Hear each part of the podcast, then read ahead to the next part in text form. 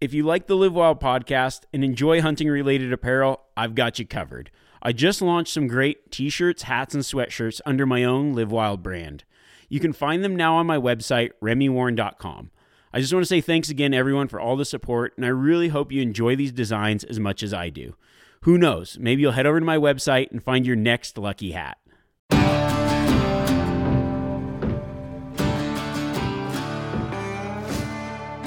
I'm Remy Warren, and I've lived my life in the wild. As a professional guide and hunter, I've spent thousands of days perfecting my craft. I want to give that knowledge to you. In this podcast, we relive some of my past adventures as I give you practical hunting tips to make you more successful. Whether you're just getting started or a lifelong hunter, this podcast will bring you along on the hunt and teach you how to live wild. This podcast is brought to you by Mountain Tough and Yeti. A lot of the tactics I talk about here require you to be in top physical shape, so I partnered with Mountain Tough to help get you ready for the mountain. With their science based, hunter specific training app, you'll get in shape and mentally tough, able to tackle any hunt. Because we really believe this will help you be more successful, as a listener to this podcast, we're giving you six free weeks to get you started. Just use code LIVEWILD. It's no secret Yeti has some of the best and most durable gear out there. But when it came to hydration, they previously didn't have a great backcountry solution. Well, that all changed with their new Yonder water bottle.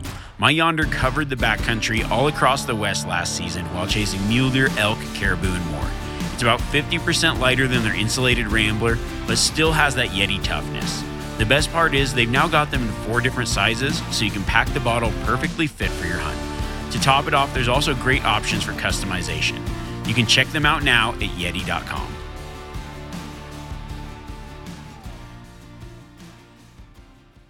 Welcome back to the Live Wild podcast, everyone. We're in the middle of September. Elk seasons are kicking off. This is an awesome time to be in the woods. It's also a great time to brush up on a lot of tips and tactics for the upcoming season. And there's so many hunts where a spotting scope can definitely make or break the hunt.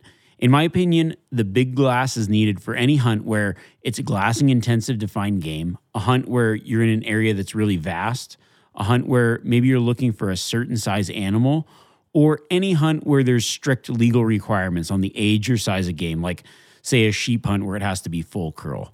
When it comes to glassing with a spotting scope, there's a few tricks of the trade to use it effectively. So this week, I'm covering nearly everything you need to know when glassing with a spotting scope.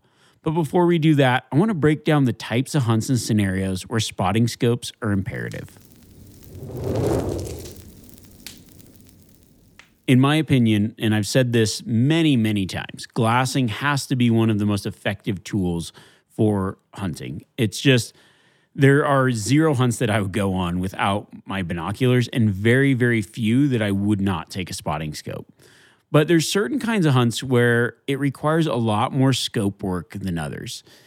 And in order to effectively utilize a scope, you're going to think about the types of hunts that you might be going on and ones that would be, I would say, like spotting scope intensive. So the first is just those hunts where it's extremely difficult to pick out animals. It's a very spot and stock game. It's all about spotting.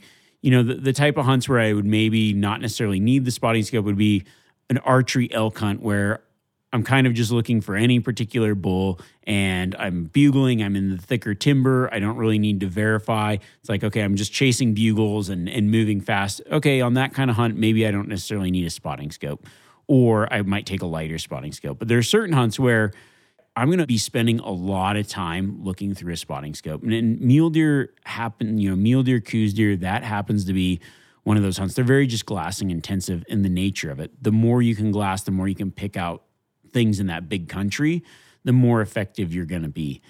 You know, and, and sometimes that country is fairly open, but also those animals can be hard to find. I think most hunts for these animals, a big spotter is definitely a no brainer. I was kind of just thinking about some of those times where spotting scope was just an absolute necessity. And uh, me and some friends were hunting down south for Coues deer uh, quite a few years back. And on that hunt, the kind of strategy was getting set up. It was a glassing intensive hunt. So it was like chest binos, big binoculars, and then the spotting scope. And this one particular mountain, I was glassing from far away, but the sun was rising behind me, hitting this hill. and was just, you know, picking it apart, picking it apart, catching animals moving, and then realized, okay, wow, like I can, I finally picked out a deer that was moving across the hill with my binos and was like, oh, okay, I'm a little undergunned for where I'm sitting here. And so I started just essentially glassing that the rest of that hunt with my spotter, even in the little bit closer range stuff. So one of the evenings there, I was I was set up on this glassing knob, and the deer. It was like during the rut, but they tended to just be bedded. It was it was kind of wild. Like I felt like they should have been moving more, and there was no moon. Like everything seemed right, but it was that phase of the rut where the bucks kind of had singled out does and they were just tending does. So they would just sit there with the doe. And then if that doe got up and ran or whatever, they would go, but they were just almost like, I call it like a lockdown phase. And so I was glassing this one mountain and it's like, we knew that there were deer there when we'd seen them moving around and we got closer and it's like a thousand yards away. And I'm just picking it apart with my spotter and just zoomed in pretty good. The grass was fairly tall, like definitely tall enough to conceal a buck. If it was standing, you'd see it, but pretty tall. And then just more of like mesquite country. So I was just glassing into these little bedding pockets and going slow. I'd seen a, I thought I saw some movement and I looked and it was a magpie up on one of the trees up higher. So I focused down a little lower, thinking, eh, maybe that's a good sign. And just saw this ear twitch. Ooh, okay. And like focused on that ear and then made out a rack of a, a really nice Coues deer buck, which I ended up shooting later on. So, you know, just being able to pick apart the mountain and use that spotting scope is super effective. There, I countless mule deer hunts where, you know, I do a lot of my successful mule deer hunting midday. I am glassing into shade. I'm looking in those bedding areas because, you know, I'm trying to narrow down where these deer might be. And in the middle of the day, there are you know there's certain places where they're more likely to be. Now I've seen them just bed down, and all they need is just a little bit of shade to stay out of the sun. Uh, but if you've got a hillside that's like, oh, there's some shade pockets here, there's some mahogany patch here, and I can start glassing into that middle of the day. You start to get the heat waves and other things, but you really are undergunned with just binoculars. So I generally have a high magnification spotting scope, and I'm just locked off on the tripod, picking that apart, looking for a foot, a leg, uh, just sometimes staring in the shadows. And I'll pick a spot that looks good, like looks like a good bedding area. And I'll just stare in there, stare in there, stare in there. And all of a sudden, hmm, something will materialize. I mean, that's happened to me more times than I can count. And there's so many hunts where, you know, the success of the hunt or finding something on that hunt led from having that increased magnification of that spotting scope. Where I don't think I think I would have just been undergunned with binoculars. Now, of course, there's a few drawbacks to glassing with a spotting scope, and that's why we're going to talk about how to effectively glass with a spotting scope. Because when you're looking through one eye, there's a lot of eye strain. There's a lot of things that make it difficult and make it difficult to do for long periods of time. So those are some of the things that we're going to cover. But I figured I'd kind of talk about some of the use cases where spotting scopes are extremely useful you know, any hunt where you've got a vast, wide open space, any additional magnification is nice because you're looking over a lot of big country and you can look it over from further away. It doesn't matter whether you're hunting pronghorn, elk, mule deer, in those more open, maybe more arid type country where you can step back and you can start looking at a lot of open country, a lot of good potential habitat, you know, by scooting back sometimes you have more view of certain things. And then when you do that scoot back you also need to zoom in a little bit because you're gonna you're gonna start to miss things. You don't want to glass like one of the things that i hate to do is to glass something and think that i've covered it when in fact if there were something there i could not have seen it. I like to look at something and know okay with where i'm at and what i'm looking at with the magnification that i'm using i have a reasonable chance of spotting whatever i'm looking for in that wide open country, using a spotting scope allows you to do that. Now, on hunts where maybe you got a limited entry tag, maybe it's a I don't know, you taking a few mule deer bucks and you're just looking for a certain kind of buck this year, a certain kind of bull or a certain kind of pronghorn. The spotting scope is super handy for that, for verifying exactly what you're looking for. I've guided a lot of limited entry deer tags. I've had quite a few limited entry tags over the years myself. And when I finally have one of those tags, I'm looking for something special most of the time. And that might mean I'll be nitpicky on like a mule deer. Elk, I'm not so picky about, but Mule deer, I'm like, okay, he's got a smaller fork on this side, that side, whatever. But I don't have to go over there. I don't have to invest a lot of time in a deer that I'm not going to end up taking because I know what I'm looking for, and that deer ends up not being it. But he's got a good frame, and from distance, I don't know, is it? I don't know. But using that spotting scope allows me to kind of verify what I'm looking at at a further distance from one vantage point. So it allows me more effective time hunting because I'm like, hey, I've only got X amount of time to find what I'm looking for. I don't want to be chasing after every close buck that isn't exactly what I would go after if I can tell from a distance, just increasing that magnification through the spotting scope. Now, that's not exactly what I want. Let's keep looking. Let's keep looking from this vantage. Let's not break up our hunt and invest half a day into getting closer and hoping that that deer pops out to just see what it is when we can do that from a distance with our spotting scope. And that's probably one of the best use cases for a spotting scope. If you're the type of hunter that's got that kind of tag or you're you're really looking for something specific, that's where that comes into play.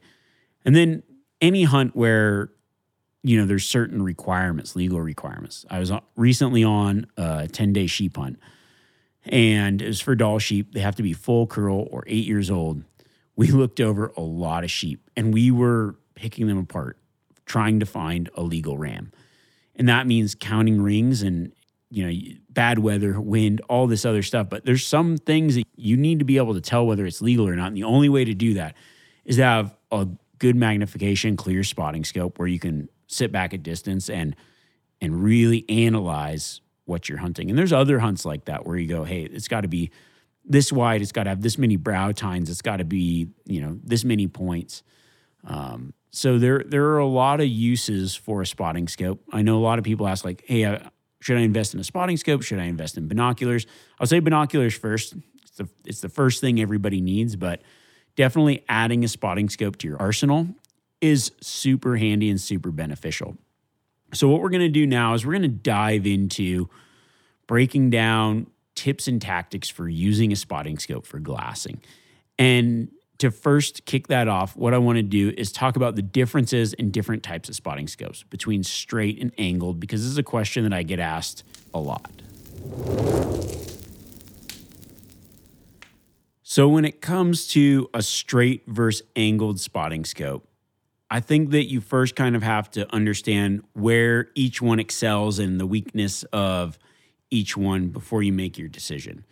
You know, I've gone back and forth over the years of which kind I prefer. I used a straight spotting scope for a very long time, and I was a lot younger in the past, and I could just like contort my body to get comfortable and glass really low, laying down, and my neck never got tired. I never like it didn't bother me, and even then back then, not a lot of packs were built for angled spotting scopes. So it's more just a thing of convenience of like, all right, it fits in my pack nice. It's easy to acquire target. I went with the straight one. Over the years, I've kind of adapted to really enjoying the angled spotting scope for its benefits. So we're just going to break down each spotting scope right now. Here's some of the advantages of the angled. So an angled spotting scope, oh, advantages and disadvantages. The first major disadvantage of an angled spotting scope, it's a lot more difficult to acquire the target because – your natural line of sight is changed. You're looking down into the spotting scope for the most part, and it's refracting your view, and you're looking through the scope itself. So you're looking at a different angle than your eye would be looking. And for some people, it's hard to figure out where you're looking. If you need to throw it up real quick and, and find the target, it's a lot faster to acquire the target in a straight spotting scope because it's just natural. It's something you've done your entire life. You just, oh, there it is. You're looking with your eye in that direction, and then you can pick it out. Uh, with the angle, it's a little bit more difficult. And as you're closer, it's a lot more difficult to find things that are close with that angled spotting scope. Now, the nice thing about an angled spotting scope is when you're on the mountain looking uphill, it's a lot easier. It's a more natural position to have your head looking down. Another really good feature about the angled spotting scope is you can have this tripod set a lot lower and still view everything that you need in a comfortable position. Now, the way that that benefits you is less wind shake with that lower tripod. You can often use a smaller, lighter tripod and still be very steady. And then another good benefit of it is when you're comfortable glassing, you can glass longer. So your head's in a good position. You don't get as tense and tight in the neck. Causes less headaches over the course of a hunt. It allows you to glass longer, it allows you to be more comfortable. There's a lot of good advantages to the angled spotting scope. And I would say if you're on a tripod, if you're in the mountains uh, looking at angles, that's really good. Another nice feature of an angled spotting scope is you don't have to look at it up and down. You can actually like there's a knob on most of them where you can adjust the body of the spotting scope. So you can turn it. A lot of times I'll be sitting on a steep hill. I've got the tripod set up and I'll just adjust the angled spotting scope where it's like I roll the eye down to kind of meet me. So I might be looking not even toward the mountain, but I'm looking in the spotting scope, kind of a different direction than the spotter's pointed. But what that allows me to do is just be able to look at it comfortably, maybe even block the wind with my body from the tripod and look through the spotting scope that way. Now, a straight spotting scope, some of the benefits are it's a lot easier to use, say, from a vehicle if you're window mounting a tripod. There's a lot of hunting and scouting, especially when it comes to scouting. I would say I didn't mention this in the use cases for spotting scopes, but scouting is probably the best use case for a spotting scope because you're trying to see what's in the area, really analyze animals. I mean, I use a spotting scope for scouting more than anything. And a lot of times you're scouting an area and you might be vehicle based where you've got, you know, depends on what you're hunting. Maybe you're in an area where you're you're checking fields, you're a whitetail hunter, you're looking at different bucks, you're looking over a lot of different deer it's honestly a really effective way to cover a lot of country. Be in a vehicle, find vantage points, glass, go on. When you're scouting, that's a great way to cover ground. And a lot of country is maybe you hunt more flat type country. You might not have to worry so much about the angle that you're looking through the spotting scope. So the straight's nice because you can easily acquire a target fast. Uh, it's really good for something like if you're glassing from a window mount the angled spotters definitely you can adjust it, but it's definitely a lot more difficult to use from a window mount. So that's definitely another bonus. In the past, straight spotting scopes fit in packs a lot better. Now a lot of the spotting scope pockets actually fit those large angled spotters. I know Stone Glacier's pocket for their spotters fit those large angled spotters now. But in the past, it was like really hard to get a, an angled spotter to fit in your pack. So it always was an awkward carry for sure. Um, now that's not even an issue because I think that more companies have come out with angled spotting scopes and it's just now part of the hunting culture. And packs have adjusted to kind of the spotting scope pockets are a lot bigger than they used to be and they fit and it works and it and so that's not really an issue anymore. Another really nice thing about the straight spotting scope or a, a plus and a minus, right? So in order to to sit down and get comfortable, you have to have the tripod legs extended more. Sometimes actually having those legs extended more is a benefit because it can go over your body as opposed to needing to kind of straddle the entire tripod itself. Sometimes that's a benefit. Uh, sometimes it's not. So it just depends on your tripod and your setup and the type of terrain that you're in. Now, a straight spotting scope is also really good. Aside from acquiring a target faster, which I think is very beneficial if you're in that type of country where, hey, I got to look at this, that, or the other thing. In closer range, it's a lot easier to just kind of understand where you're at. And in those cases where you might need to glass quicker or whatever, that's nice. Another benefit of a straight spotting scope is you can often set your binoculars on it in a way that you can glass with your binoculars on top of your spotting scope. I do this all the time. And then have your spotting scope ready to drop in and, and look in there. I'll do that a lot where I set my binos on my spotter. I'll glass with my binos. Oh, I need to verify that. And then just drop into the spotting scope, take a look, make a few little adjustments, and, and you're ready to go. So that's kind of the difference between the angled and the straight. There's definitely pluses and minuses to both.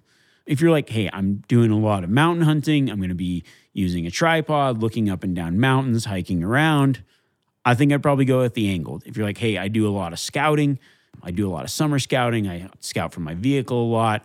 I don't really like the, you know, maybe like you're in an area where when you see something, you kind of got to get on it quick. Straight spotting scope would definitely be for you because you can acquire that target faster and, you know, you have a lot of options. Or maybe you're in more flat country where, you know, you don't necessarily need that angle. It's just better to figure out where you are in this big, vast open plain by looking straight toward it. And so I think that you can't go wrong with either. I've used both for a very long time, and I don't really have any qualms against one or the other. On certain hunts, I prefer the angled spotting scope. On certain hunts, I prefer the straight spotting scope. And sometimes even just packing in, sometimes straight spotting scope just it fits with my gear better, honestly. You know, because it just slides into things. It's there's less angles on it, right? it just kind of fits in there a little bit better. And sometimes that's nice. So I've gone both ways. I think that you can't really go wrong with either. It's just more of personal preference. And sometimes the type of hunt that you're doing might dictate which one you, you kind of invest in. So now let's dive into the way that we're going to glass when we're glassing with a spotting scope. So, what I'm talking about glassing with a spotting scope, I'm not just talking about verifying an animal. Let's say you've spotted someone with your blind, say, "Ooh, there's a, a, deer over there. Let's see what it is." You get out your spotter, you zoom in. Okay, it's a buck. Now let's analyze it. You aren't really looking that long through the spotter. What I mean by glassing through your spotter is where you've got a big mountain. Let's say you're mule deer hunting it's middle of the day and you're like, I'm going to pick out apart this bedding area. I'm going to look into all this shade. I'm going to try to find a buck. And you might be doing that for hours.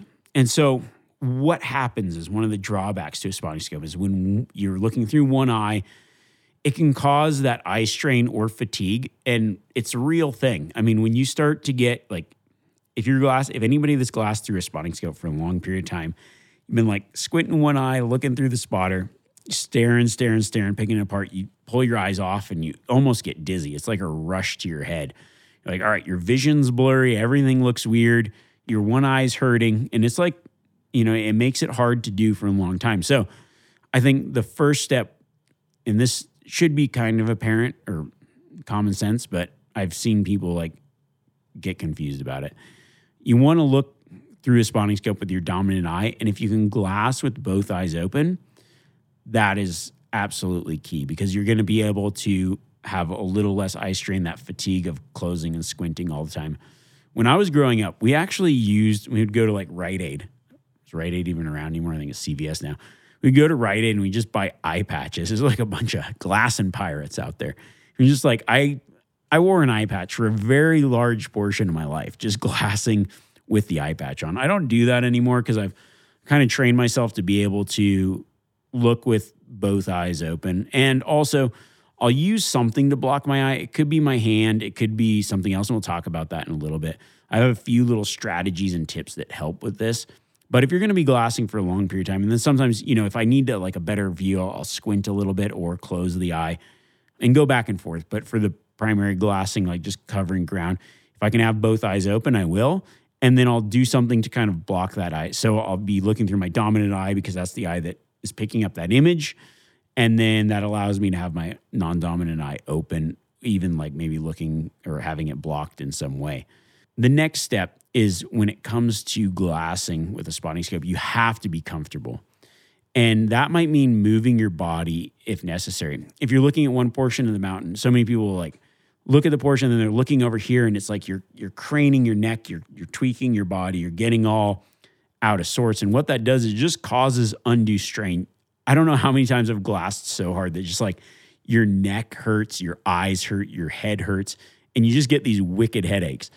It's like the curse of glassing hard, right? You know, like you can get fatigued hiking, you can get fatigued glassing, and it's absolutely true. And people get burnout pretty quick glassing that haven't been doing it a lot. And they'll look and they'll look and they'll look the first day. And then it's like they kind of stop looking so hard because it actually is can be physically painful or just very uncomfortable. And it's because they almost burnt themselves out in the beginning. So I always say, like, just get comfortable where your body's like naturally whatever. Set the tripod up, look at that section. And if you need to look at another section, readjust. Don't, it's not worth like straining and craning and, and getting all uncomfortable all day. So I'll look at the portion that I can look at in this way and then I'll move. I'll get repositioned and, and look at that other stuff because I found that the it's like in many ways it's an endurance game, right? You're like you got to do this all week every day. So you don't want to burn yourself out by just kind of having improper form and, and getting tired. And that's just something to think about. Like get comfortable. And if there's something you want to look at and it's not comfortable to look at, readjust. It's, it's super easy to do. It takes a little bit of time sometimes, but readjust the tripod, reposition your body, look at that comfortably and then move on to the next piece of country that you want to look at. The next thing that's very important is I say get shaded. So there's two eyes that you want to protect your on scope eye and your off scope eye. So your on scope eye, what happens is light will hit between your eye and the lens, the ocular lens that you're looking through. And what that does is a, a couple of things. First, I've got more sunburned eyes than I can count, to be honest. Like, but part of it is it gives you such a more clear view when there's shade over that, when you kind of block that light from going between your eye and the optic. And there's a couple of ways that I do that. You can use your hand, you can find something like if you can get into the shade to glass, that's great. I'll set up something if I have to. I'll, I'll position myself where I'm below a rock or whatever if I'm going to be sitting there for a while. The unfortunate part about glassing sometimes in the middle of the day is you got to be in the sun to look in the shade. So it's hard sometimes to get shade on you like you want. So one of the tactics that I've been using lately, I've actually got one of those MagView adapters for my phone so I can film through the spotting scope. And it's nice because it's a cover for the lens, but I can also angle it because my, you know, so it's it sticks out to the right side. I'm using my right eye and I can kind of like close it a little bit up against my head, and that blocks the sun from hitting my eye. And that's an awesome one for the on eye of the scope. Now, the way that I block my off eye or, or even help shade the lens even more is I always wear a hooded shirt when I'm hunting for this particular reason, reasons for glassing. So that hooded shirt works really well for a lot of things. I'll pull it up over, I might even like pull it up over my hat, or maybe I'll just take my hat off and let it work as an eye patch to cover my off eye so I can have my eye open and then block that eye with the hood of my shirt. Sometimes I'll just pull that hood all the way up to the brim of my hat and that'll block the sun on both sides. So it really darkens the lens, darkens the view that I'm looking for. What I've even done in the past is I'll take my jacket out and I'll just throw my jacket over my head and my optics and make just like this dark room to glass from. And it is substantial how much different you can see when you kind of darken the world around you. If you're in grizzly country, though, it can be like like you kind of become unaware of everything else except for what's through the scope. But it's a really good tactic to kind of shade yourself and find shade and, and think about shade in different ways. It doesn't have to be shade that you find, it can be shade that you create with your hood, with a, a MagView adapter, with a jacket. It can be whatever. And that's a really good way to start effectively glassing and you know, having both eyes open, if you're you got both eyes open and you're in a little dark environment, it causes less eye fatigue, less eye strain, and allows you to see through the scope just so much better. So you're just using that scope a lot more effective. Now, another tip is to shade the lens itself, the objective lens, the big lens that's out front. And when sun hits that, it causes a lot of like distortion in the view. It, it looks things start to look muted or or whatever. You just start to lose a lot of detail. Most scopes have a pull out where you can just pull that end out and that helps shade it a little bit. If there's a way that you can shade the lens, sometimes if I'm glassing with a buddy, I'll be like, hey, can you just like sit here and glass from here? and like we'll switch off every once in a while. I'll glass from there, you glass from here, and just shade. Or maybe if you're hunting with only one spotting scope, one guy's glassing through binos, he can be out a little bit further and use his body to just shade the lens or cast a little bit of shadow on that lens. That helps a lot. And then just pulling that that cover out can even help. Some people don't even think about that of just like popping that little shade cover out. That's what it's for, just to kind of cut some of that glare and just a little bit of shade on the lens, or maybe you just need to analyze something real quick. Have somebody stand just where you can use their hand like you're blocking the sun from your eye over the lens where it's not covering the lens, but they're just shading the lens. You can do that yourself too, where you just put your hand out if you need like a quick view of something and the sun's really bad for you. So those are just some of the tactics for shading the lens and and really being able to see clearly through your spotting scope. When it comes to glassing with a spotter, the primary objective of glassing with a spotter is to get a closer view of things that are far away. And what happens is your eye gets really trained to that magnification. And then when you back it out, your vision's nearly blurry because it's like a it's a weird trick of where you're actually looking nearsighted at things far, not farsighted. So you pull your head off the spotter and you've been in this like dark little world and you go, I can't see anything. Uh, my eyes are blurry. And it's not a good place to be because what happens is going back and forth, back and forth, it causes a lot of eye strain and actually makes it uncomfortable to glass or you know wanting to use your binoculars and go back and forth when you're glassing with your spotter take frequent breaks So you're going to want to look through the spotter, look off the spotter, use your eyes, look at the hillside, maybe use your binoculars, and then go back to the spotter. So take those breaks, and so your eyes don't get so trained and adjusted just staring close, like almost like reading a book. You got to take a few breaks from the, reading that book because you you might need that vision of not being blurry all day by staring through the spotting scope for hours on end.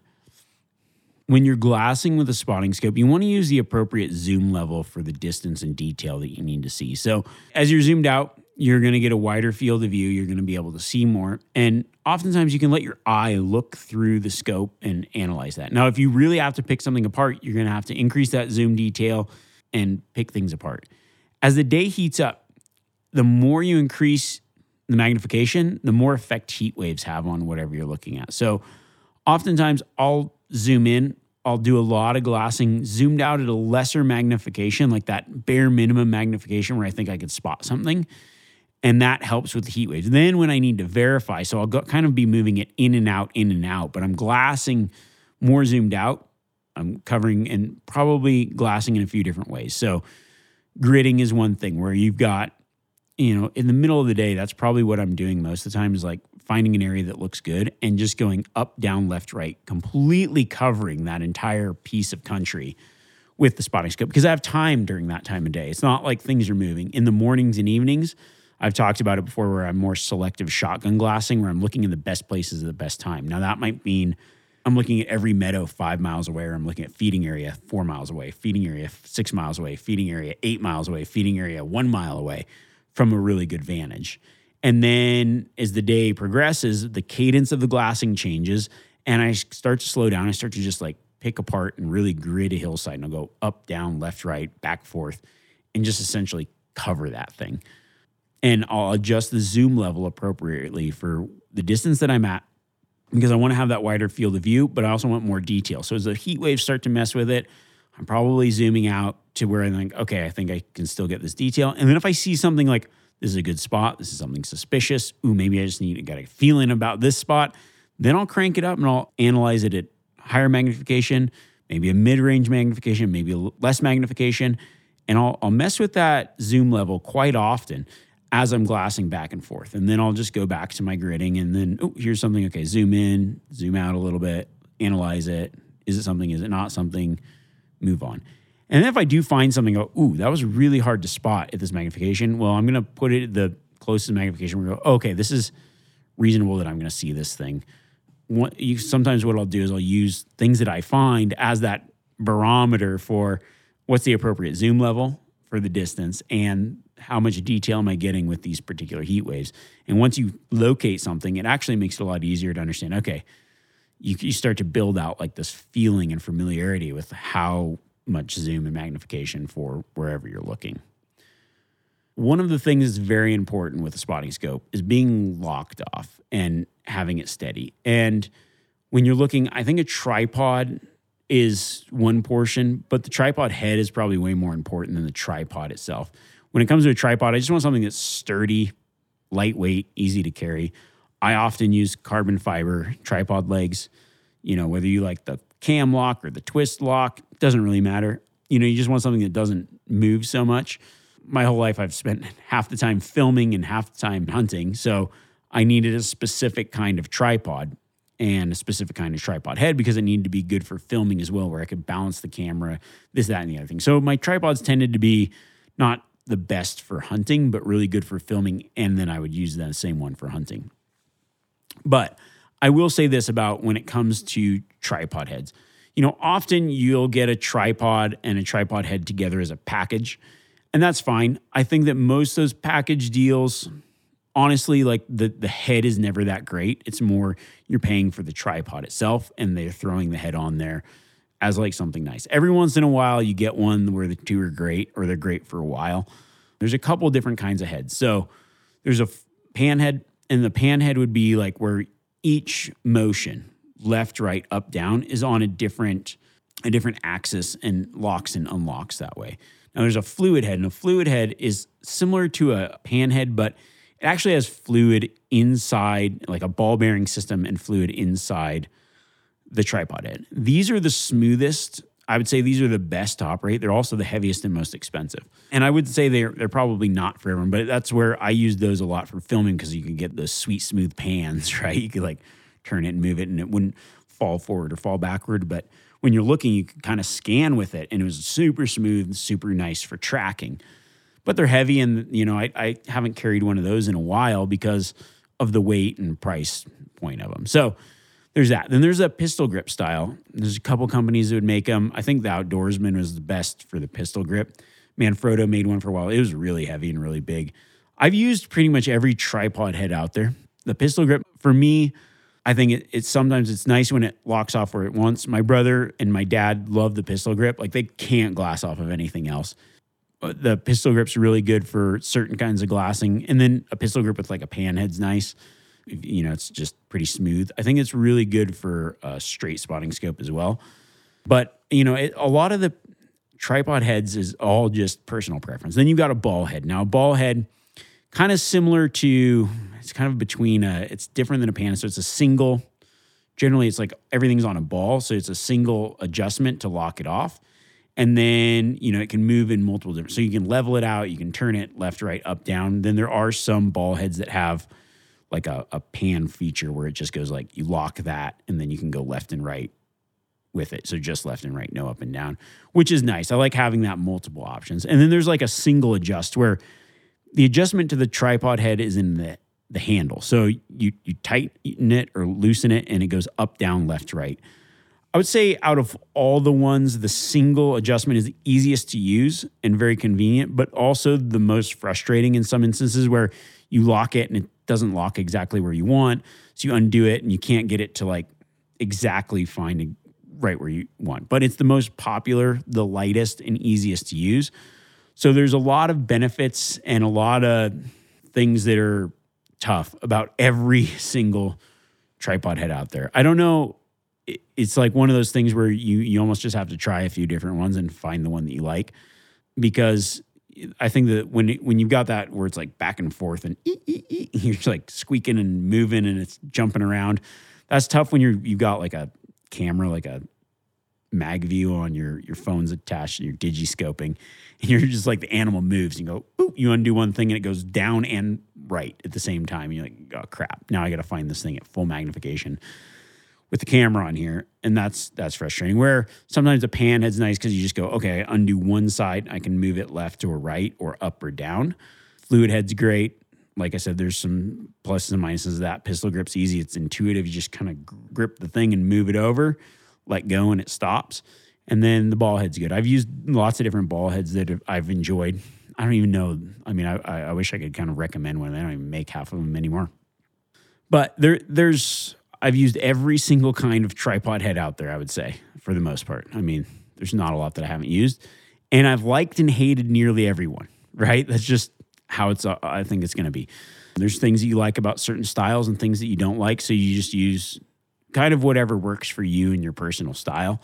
I think that that's the best way to go about it. But know that when you buy a tripod, there might be, it might have a head on it, and that head might not be the best head for what you're trying to do with your spotting scope and, and all that stuff. So just something to think about of like the tripod head is just as much important as the scope and the tripod legs itself, maybe even more so. Just something to think about. Now, this little tip is one that I think when it comes to using a spotting scope, you know, you encounter a lot of wind and the shake in the tripod causes that to be difficult sometimes. So one of the things that I've done, you'll notice like on it most tripods, it's got this spot at the bottom. It's a hook, and what it's designed for is like adding weight bags to it. Nobody's walking around in the mountains with weight bags. You can like use a little sack. Sometimes I'll take a stuff sack and used to put like rocks in it and weigh it down. But sometimes it's hard to find rocks, and sometimes it actually just starts to swing and it's not that great. What I started doing is I'll bring an extra tent stake and I'll pound a tent stake in below my tripod. Then I'll just run either like a P cord or whatever, like um, some of those guy lines. I actually took the one, I had an extra one off my Stone Glacier tent. And it's just like the quick cam kind of tightener for your guy lines. And I'll just run that from the little hook to the tent peg at the bottom. I have I actually just like tied a D loop in it. And then I can just quickly cinch that tripod straight to the ground, straight to the tent peg, and that locks it off so steady. It's really nice to kind of cut that shake. So you guys can use a lot lighter tripod in a lot harsher conditions. So when you're looking at tripods, you know, bigger, heavier tripod has less shake, um, less wind effect, and it, oftentimes they go higher, more more standing or, or seated. So when you actually like stake it down and, and get it tight, you can use a lot lighter tripod with a lot more stability. And that helps when you're you're glassing with a tripod. So I think overall, when it comes to glassing with a tripod, we're using a tripod to glass when we've got that really big country or animals that are hard to find. We're using it as I don't know if it's primary, but close to primary way of picking apart the mountain. So we're looking with our optics or our binoculars we're probably on a tripod picking that apart. And then we're looking at further country or more areas where we need more detail.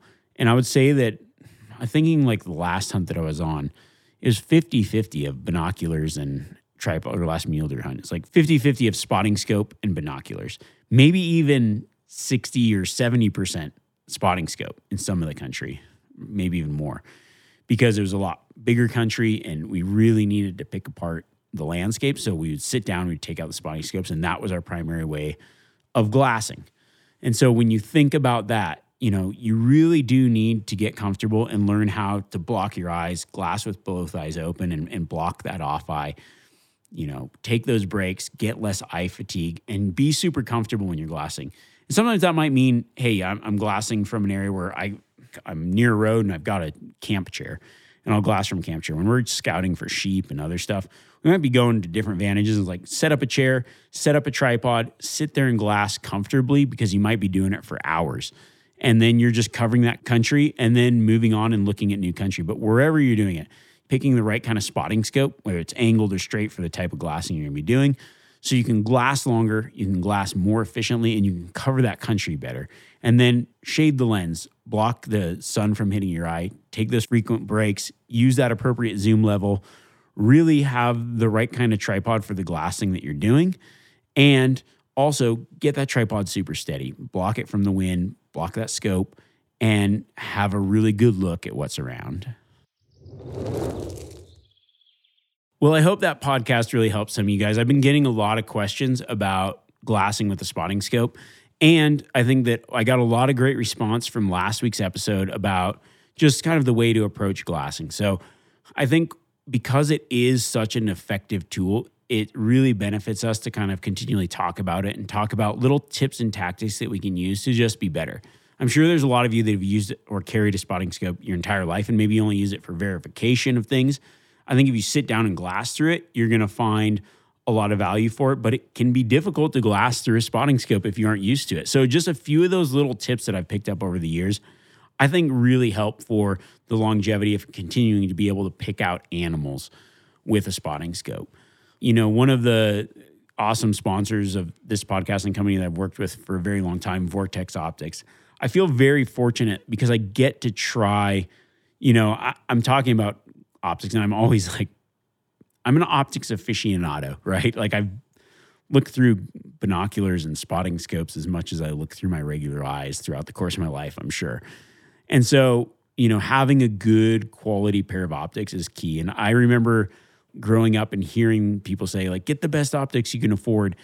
And I, once I really ascribed to that, it changed the way that I hunted. And that's 100% the truth. I remember like Eastman's Hunting Journal, man. That was like their battle cry. And that's probably the best thing that I've learned over the course of hunting from anyone else. There was something that wasn't, nobody I knew understood that.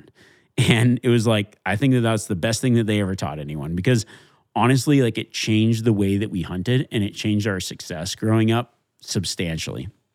And so the nice thing, like, like I said, I, I've worked with Vortex for a very long time and I get to try a little bit of everything. And I use their Razor line of optics, which is their highest end line. But I actually also ask to try a lot of their mid range stuff because I want to know what the stuff out there is like. And it's crazy to me. Like, I've tried their lower end stuff, some of the Diamondback stuff. I've tried their, you know, all the way up to their Razor line. And it's crazy to me what and how good optics are now compared to what they used to be because I feel like even the stuff on the mid range end is about like what when I was growing up, the best stuff I could afford. It's better than that. And it's it's insane to think about. I don't know. I mean, just like the change in technology and the way that prices have come down on things because it's just easier to make. Uh, it, it's pretty wild. But I think right now, I've said this before, is like now's the time, like the golden age of getting into optics, right? Because you have so many options out there. And when it comes to kind of picking out which one you think is right for you, you know, I think you look at a couple things magnification and objective lens. The larger the objective lens, the larger the light gathering. And oftentimes that larger objective lens allows for increased magnification. But also kind of thinking about, well, what hunt and type of hunt are you going on? I've talked about last, I've talked about using the little, I call it the baby razor. It's like a smaller spotting scope because for a lot of hunts, I need that extra magnification. I need a little bit more to glass from but I don't necessarily need to nitpick every little detail and I don't want to carry that extra weight. So that's a good option. If that's your kind of thing, you're like, hey, I'm a backcountry guy. I'm not necessarily concerned about a lot of trophy quality, whatever. If you're a guy that's like, hey, I'm I'm looking at long distances, I hunt a lot of open country, I do a lot of scouting, I would say the bigger spotting scope would be right for you. So I think that picking a spotting scope really kind of matches your hunting style. And then there's that like, I don't know which one to get. So I just pick the mid-weight one, right? I picked the 65 millimeter objective that has like good magnification, and I don't need the 85 mil objective, and I don't want a 50 mil objective. So you know, it's like kind of that balance in between. So I think that that's kind of a good way to think about spotting scopes is really what kind of hunting do you do? What kind of hunting do you want to do? What's the way that you're going to use it the most? Because if it sits in your truck, or you don't carry it or you don't bring it out in the field or it sits in your pack all day, it's almost essentially rendered worthless, right? You've got an expensive piece of really good gear that you aren't using. So I say that about cameras and other stuff is get something that you're going to pull out and you're going to use because if you're going to use it, you're going to carry it, you're going to get the benefit of whatever that piece of gear is. That's way better than not carrying it and not using it. So that's just something to think about when you think about you know, the different kinds of optics and, and stuff like that. And like I said, you know, I, have used a lot of the Vortex stuff over the years. You know, you can find their, they've got their whole lineup online. They've got a great website, you know, Vortex Nation that you can sign up for their Vortex Nation. They got a lot of good tutorials and stuff on any questions on optics or comparing optics. They've got a really good rundown of just everything that includes optics because that's what they do. That's what they're good at. So feel free to check that out. I'm going to say until next week, keep your big eyes on the mountain, boys. Let's catch you guys later.